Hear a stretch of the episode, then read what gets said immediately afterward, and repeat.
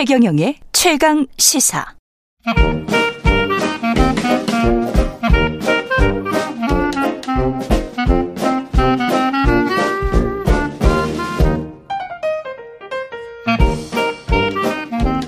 네, 최경영의 최강 시사 경제합시다. 월요일은 명쾌한 경제 이야기 해보고 있습니다. 오늘은 키움증권 서영수 전무이사 나와 계십니다. 안녕하세요. 예, 안녕하세요. 서영수입니다. 예. 예. 이게 연준이 파월 의장의 발언이 뭐 우리가 장난이 아니다 이런 말을 하는데 어 섬뜩했습니다. 예. 그렇죠. pain이라는 단어가 나왔고 고통. 근데 그게 미국의 가계의 고통을 줄 것이다. 우리가 계속 금리 인상을 하면. 그런데 그 금리 인상은 해야 된다. unconditional. 전제가 없다. 이번 발언이 제일 셌어요. 최근 나온 한 1년 중에 발언 중에 가장 셌던 것 같습니다. 그러게요. 예. 우선 그 자리를 이해할 필요가 있는데요. 예. 우선 그 미팅은 이제 하반기 통화 정책에 대한 전망을 음. 어, 이렇게 설명한 자리 이렇게 생각할 수 있는데요. 예. 그것뿐만 아니라 그 참석자들을 이해할 필요가 있는데 전 세계 주요국의 중앙은행 총재들이 다 모였습니다. 그러니까요. 경제학자들이 다 모였습니다.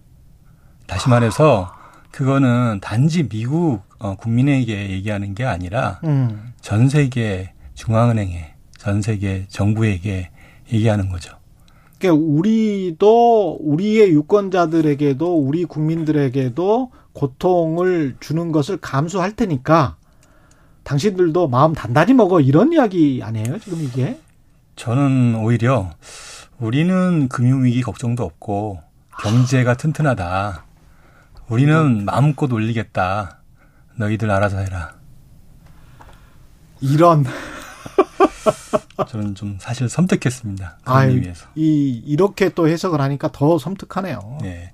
더 섬뜩하네. 디테일하게는 예. 크게 중요하지 않습니다. 왜냐하면 음. 어차피 이제 9월 달에 50pp를 아, 올리던 75를 올리던 둘 중에 하나 선택할 것으로 보이지고 둘 중에 하나겠죠. 예, 예. 가능성도 어차피 반반 정도이고 음. 어 그리고 결국에는 그 결정은 어, 앞으로의 경제 지표를 보고 결정할 거예요. 예. 그래서 사실 디테일하게 보면은 별로 중요한 게 없습니다. 미국은 견딜 만하다 좋다라는 숫자들이 미국은 나오고 있더라고요. 그렇죠. 진짜로. 예. 예. 다른 유럽이나 뭐 한국이나 일본에 비해서는 분명히 좋고 GDP는 2분기 연속 감소했을지 모르지만 GDI는 오히려 지금 상승하고 있더라고요. 그럴 수밖에 없죠. 고용이 이렇게 좋으니까요. 그러니까. 네. 그럼 본인들은 그냥 계속 올릴 수 있다라는 건데 예. 그러면 소비자 물가 지수 상승률이랄지 이런 게좀 아, 둔화되고 이러면서 물가 상승률이 정점을 찍었고 이러면 조금 좀 완화시켜 주지 않을까라는 바람이 있었잖아요 그렇죠. 시장에서는. 낙관적 기대가 있었죠. 그거는 이제 사라져 버린 겁니까? 더군다나 우리가 알아야 될게 음. 이번에 IRA 법안, 인플레이션 감축 법안 예. 어, 있었잖아요. 예. 거기다가 이번에 student loan, 그렇죠. 예, 학자금 대출 탕감 그렇죠. 아, 있었어요. 그것도 사실은 인플레이션을 불러일으키는 법안이죠, 뭐. 그렇죠. 예. 특히나 예. 이 학자금 대출 이 탕감 법안은 어, 상당히 많은 영향을 미칠 것으로 보여지거든요. 그렇죠. 어, 그러니까 이런 정책을 생각해 본다라면 당연히 인플레이션은 오히려 더 심해지겠죠.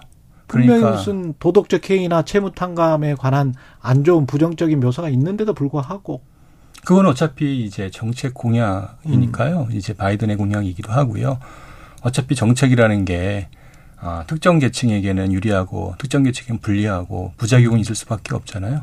그 과정에서 이제 어, 자기가 원하는 계층에 음. 어떤 그런 정책적 지원을 하는 거고 특히나 아, 지금 문제가 뭐냐면 코로나 정책 이후에 잘 아시겠지만 돈을 너무 많이 풀었고 그렇죠. 그 과정에서 빈부격차가 아, 극도로 심해졌고 그 음. 피해 계층을 본다라면 아마 2030 세대가 가장 많은 피해를 입었을 것으로 보여지고요. 어, 미국 입장에서는 미국 입장에서요. 예. 예. 어쩔 수 없다. 예. 특히나 예. 유럽을 본다라면 학자금은 정부가 되지 개인이 되지 않잖아요. 예. 그렇다라면은 어찌 보면은 음. 그런 부분들은 뭐 어쩔 수 없는 불가피한 해야 음. 되는 정책이라고도 할 수 있는 거고요. 자, 미국은 그러면 이것도 하고 저것도 하는 것 같습니다. 그러니까 그렇죠. 금리도 인상시키고 사람들을 좀 구제하기 위해서 다양한 정책을 쓸 만한 여력이 지금 분명히 있는 건데 중요한 거는 통화 가치가 강하니까 통화 가치 워낙 돈 푸는 정책을 쉽게 예. 쉽게 낼 수 있겠죠. 강달러인 상황에서 뭐 그냥 계속 가도 되는 거죠. 미국은 그렇죠. 이렇게 인플레이션 감축 법안 역시 음. 결국에는 어, 공장을 미국에 지으란 얘기잖아요. 그렇죠. 안 그래도 타이트한 고용에 또 고용을 더 미국에 창출하라는 얘기니 그럼 기업들에게 보조금은 계속 주겠다는 이야기고. 그러니까요. 예. 결국에는 또 이- 미국 경기는 더 좋겠죠. 그런 여건이 됩니다. 지금 에너지 위기나 뭐 이런 것들이 미국은 에너지 수출 국가이기 때문에 모든 면에서 참 공교롭게도 미국은 선택을 받은 국가가 돼버렸는데 우리 이야기를 안 할 수가 없죠. 한국은행은 지금 스탠스가 어떤 겁니까? 우선 음, 한국은행 얘기를 하기에 앞서서 예. 우리가 이제 한국은행의 이제 의무, 음. 법적 의무는 이제 물가 안정과 금융 안정 이거 하나밖에 없죠. 이 우리는 두 가지입니다. 예, 두 물가 가지. 안정, 예, 그, 금융 안정. 예. 예. 금융 안정이라는 거는 금융 시스템 아, 리스크, 금융 음. 위기의 발생 가능성을 이렇게 줄이는 정책. 지금 금융 위기 발생 가능성 그리고 특히나 이제 위, 위기 관점에서 본다면 가장 지금 현안이 되는 게 가계 부채 위험이죠. 그렇죠. 이 가계 부채 위험을 완화시키는 정책 목표가 하나 있을 거고요. 음. 또 하나는 이제 물가 안정이 있을 수 있죠. 그렇죠. 물가 안정은 이게 이제 통화 가치의 안정, 더군다나 우리나라 같이 수입을 통해서 모든 거를 어떻게 소비해야 되는 거의 모든 대부분을, 걸. 예, 거의 예. 모든 거를 소비해야 되는 한국 같은 나라에서는 통화 가치 안정이 절대적이란 말이에요. 그렇죠. 환율이 가- 계속 뭐 이렇게 가치가 하락하면 우리는 큰일입니다. 사실. 예, 두 가지 예. 목표를 지금 해야 되는데 음. 지금 보시면은 금리를 올리게 되면 통화 가치가 안정이 되고요. 음. 대신 금리를 올리게 되면 가계부채. 가계부채 리스크가 커져야 되는 상황이다. 음. 이렇게 보셔야 될 거예요. 예, 근데 지금 우리가 이제 어, 금통위가 예. 두 차례 남았거든요. 지난번에 25bp 올렸고 이번에 이제 또 얘기한 게 두 차례 모두 25bp씩밖에 안 올리겠다고 얘기한 거예요. 0.25% 포인트. 예. 예. 근데 지금 미국은 이제 giant step. 음. 예. 0.5나 0.75. 그렇죠. 예. big step은 giant step을 하고 또 세 차례가 남았단 말이에요. 거기는 세 차례 남았고 우리는 두 차례 남았고. 네. 예. 그러니까 어, 확연히 이제 금리 격차가 이제 두드러지게 나타나면서 지금은 둘 다 2.5죠. 그렇죠. 예. 예. 한미 양국이 다. 예. 그 상황에서 이제 어 외 그러니까 외국인 투자자들의 채권 매도가 심화되면서 자금 이탈이 심화되면서 음. 이게 통화 가치의 하락 요인으로 작용할 수 있다는 위험이 지금 상존했는데 그럼에도 불구하고 어 한국은행은 어 가계 부채 리스크를 더 어, 크게 본 것이죠. 그럼에도 불구하고 한국은행 baby step을 하겠다는 거는 네. 가계 부채 리스크를 더 크게 봤다. 네. 그러면 한쪽 편에서 지금 아까 말씀하신 외 외환 쪽 예. 한국 원화의 가치 하락은 불가피하게 봤다. 그렇죠. 그게 시스템 리스크 그리고 나아가서 이게 이제 채권 시장으로 연결되거든요. 예. 채권 시장의 자금 경색. 왜냐하면은 외국인들이 보유하고 있는 채권을 팔고 나가게 되면 당연히 채권의 공급이 늘어나면서 채권 시장이 약세 또는 그렇죠. 나아가서는 지금 같은 경우에는 경색 상태가 나타날 수 있거든요. 실제 조금씩 음. 나타나고 있는데 예. 외국인들이 채권을 급하게 팔고 나가면은 그 상황은 심화되거든요. 음. 채권 시장이 마비가 되면은 기업들의 자금 조달이 어려워질 수 있잖아요. 그렇죠. 이런 인- 이런 요인으로 인해서 또 다시 어, 금융 안정 위험을 높일 수 있는 그런 부분이 있어요. 두 가지의 지금 상황에 놓여 있는 거죠. 그리고 채권 시장이 불안하게 돼서 기업들이 자금 경색이 나타날 것 같으면 은행은 어떻게 행동을 합니까? 보통 어, 은행 입장에서는 가능하면 보수적으로 이제 할 수밖에 없죠. 없는 거고요. 근데 이제 아, 중요한 거는 이제 기업들 같은 경우에 특히 이제 우량 기업들은 음. 기존에 한도 대출을 대부분 받아놨기 때문에 이렇게 채권 시장의 자금 사정이 어려워지게 되면 예. 어, 기업들이 대출을 늘리게 돼요. 그렇죠. 예. 일단은 늘려놔야죠. 그렇죠. 대출 예. 늘리게 돼요. 그러면은 은행 입장에서는 안 그래도 대출을 줄이고 싶은데 그렇죠. 대출이 늘어났단 말이에요. 위험을 지금 감지하고 있으니까. 예. 예. 그러면 대안이 뭐냐? 가계 대출을 줄이는 거예요. 그러면 그러면- 쓰리 쿠션으로 또 가계 대출로 오네요. 예. 가계 부채 위험이 아까 높다고 말씀을 드렸는데 예. 이게 더 높아지는 문제가 발생하는 거예요. 그래서 결과론적으로는 이러든 저러든 또다시 가계 부채 위험으로 연결이 돼요. 근데 이 상황에서 지금 자산 가격이 조금씩 내려가다가 어제는 일부 아파트들이긴 하지만 서울의 아파트 가격의 매매가가 전고점 대비 30% 가까이 하락한 수준에서 실제로 거래가 됐다. 몇 개가. 그리고 거래량이 거의 없다. 뭐 이런 보도가 나왔거든요. 한 가지 알아, 아셔야 될 건 뭐냐면 예. 지금 같은 기준금리를 예를 들어서 이제 1% 포인트 올린다 음. 가정을 해보자고요. 그랬을 때 미국은 대출금리에 연결되는 게 음. 기껏해야 0.1% 내외 정도가 오르는 거예요.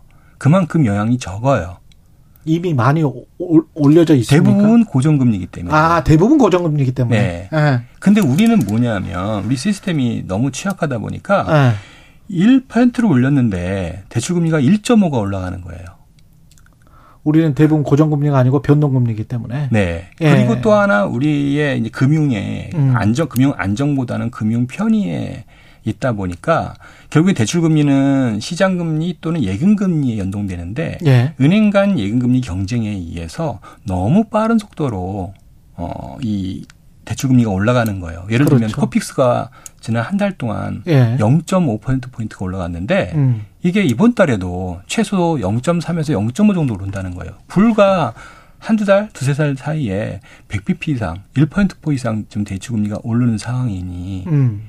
문제는 앞으로 금리가 더 오른다고 감안한다라면 예. 이거는 대출자 입장에서는 감당이 어려운 그런 이자 부담이 될 수밖에 없는 거죠. 이게 이제 현재 어, 우리가 갖고 있는 문제인 거고 한국은행은 이 부분에 대해서 어, 이제 먼저 민감하게 반응을 했다는 점. 어. 두 번째는 뭐냐면 설사 한미 간 금리 격차가 네. 이제 역전된다 하더라도 어, 외국인들이 채권을 별로 팔고 나가지 않을 것이다라는 좀 낙관적 기대를 한 게 아닌가. 음. 어, 과거에는 그랬거든요. 예. 예. 네, 그것이 같이 반영되면서 지금은 좀 다를까요? 아, 지금은 좀 달라졌습니다. 왜 그러니까 이제 그렇습니까? 뭐냐면 어떤 요인들? 포인트는 뭐냐면 예. 금리가 이제 어 이게 한미 간 금리 격차가 벌어지잖아요. 가령 연말에 네. 한 1% 포인트 정도 벌어졌다. 네, 벌어졌죠. 지금 그럴 것 같아요. 근데 이제 자체가. 우리가 알아야 될 거는 외국인들은 단기 투자자와 장기 투자자 음. 두 부분 나눠야 됩니다. 단기 투자자는 이미 한미 간 금리 차가 역전이 돼서 이미 채권들을 팔고 있어요. 예. 단기 투자자는. 문제는 장기 투자자예요. 장기 투자자가 한 3분의 1로 대다수를 차지하는데 음. 이 사람들은 역시 이제 마찬가지로 장기 금리의 차를 보고 그렇죠. 하겠죠. 예. 근데 장기 금리 차는 지금 한국의 채권이 더 높아요. 아, 근데 그게 어, 지금 상황에서 미국의 장기 금리가 빠르게 올라가면서 그 갭이 줄어들고 있고요. 음. 그 과정에서 외국인들이 채권을 다시 팔고 있어요. 그래서 네. 전체 외국인의 채권 매도 금액은 8월 한 달 동안 2조가 넘게 지금 진행되고 있어요. 그러니까 10년짜리 장기물까지도 팔기 시작하면 이거는 문제가 된다. 그렇죠. 지금 예. 그래서 어 아마 한국은행은 7월달 데이터를 본 것 같아요. 7월달, 6월달까지는 한국 외국인들이 채권을 계속 많이 매수를 했어요. 음. 근데 그러던 것이 8월 들어서 미국의 장기 금리가 바뀌면서 지금 매도로 전환되고 있거든요. 예. 이런 상황에서 달러가 당연히 강, 원화 가치가 양세가 됐죠. 음. 약세가 되는 상황이 좀 심화되고 있는 국면이에요. 정부는 어떻게 해야 됩니까? 아 지금 선택을 해야 될 것 같은데. 예, 선택을 해야 되는 상황입니다. 예. 한국은행 입장에서는 어쩔 수 없이 제가 보기에는 금리를 올릴 수밖에 없는 상황인 거고요. 0.25의 베이비 스텝이 아닌 그거 갖고는 안 된다는 얘기죠. 그거 갖고는 안 된다. 네. 예. 그러면은 과감하게 금리를 올려야 되는데 빅 스텝을 올려야 되는데 음. 그랬을 때 말씀드린 바와 같이 지금 가계부채의 리스크가 그대로 수면에 들어갈 수밖에 없잖아요. 그래서 파월이 이야기한 것처럼 그 pain, 네. 고통이 한국의 가게에도 전가가 될 수밖에 없는 상황이 제가 그래서 그 파월이 얘기한 거는 음, 자국 국민이 아니라 예, 타국 국민을 얘기한 것 같아요. 저는요. 자국 국민이 아니고 한국 국민. 얘기하는 것 같고요. 가계 대출과 관련해서 뭐 우리가 뭐 거의 주요 선진국 중에서 탑이죠. 가장 대비. 지금 예. 위험한 상황이니까요. 그래서 할 수 있는 정책은 어떻게든 기준금리 올라가는 만큼 예. 어, 대출 금리를 적게 상승할 수 있도록 규제를 해야 돼요. 알겠습니다. 예, 여기까지 디테일한 건. 나중에 말씀드리겠습니다. 예. 아까 그 김봉신의 눈 시간에 언급한 지지율 수치 다시 한번 말씀드릴게요. 한국갤럽 자체 조사 7월 26일, 28일, 8월 2일, 4일, 9일, 11일, 8월 16일, 18일 조사한 결과였고요. 자세한 내용은 중앙선거 여론조사 심의 홈페이지 참조하시면 됩니다. 여기까지 듣겠습니다. 또 한번 모셔야 되겠네. 예, 키움증권 서영수 이사였습니다. 고맙습니다. 예, 감사합니다. 예.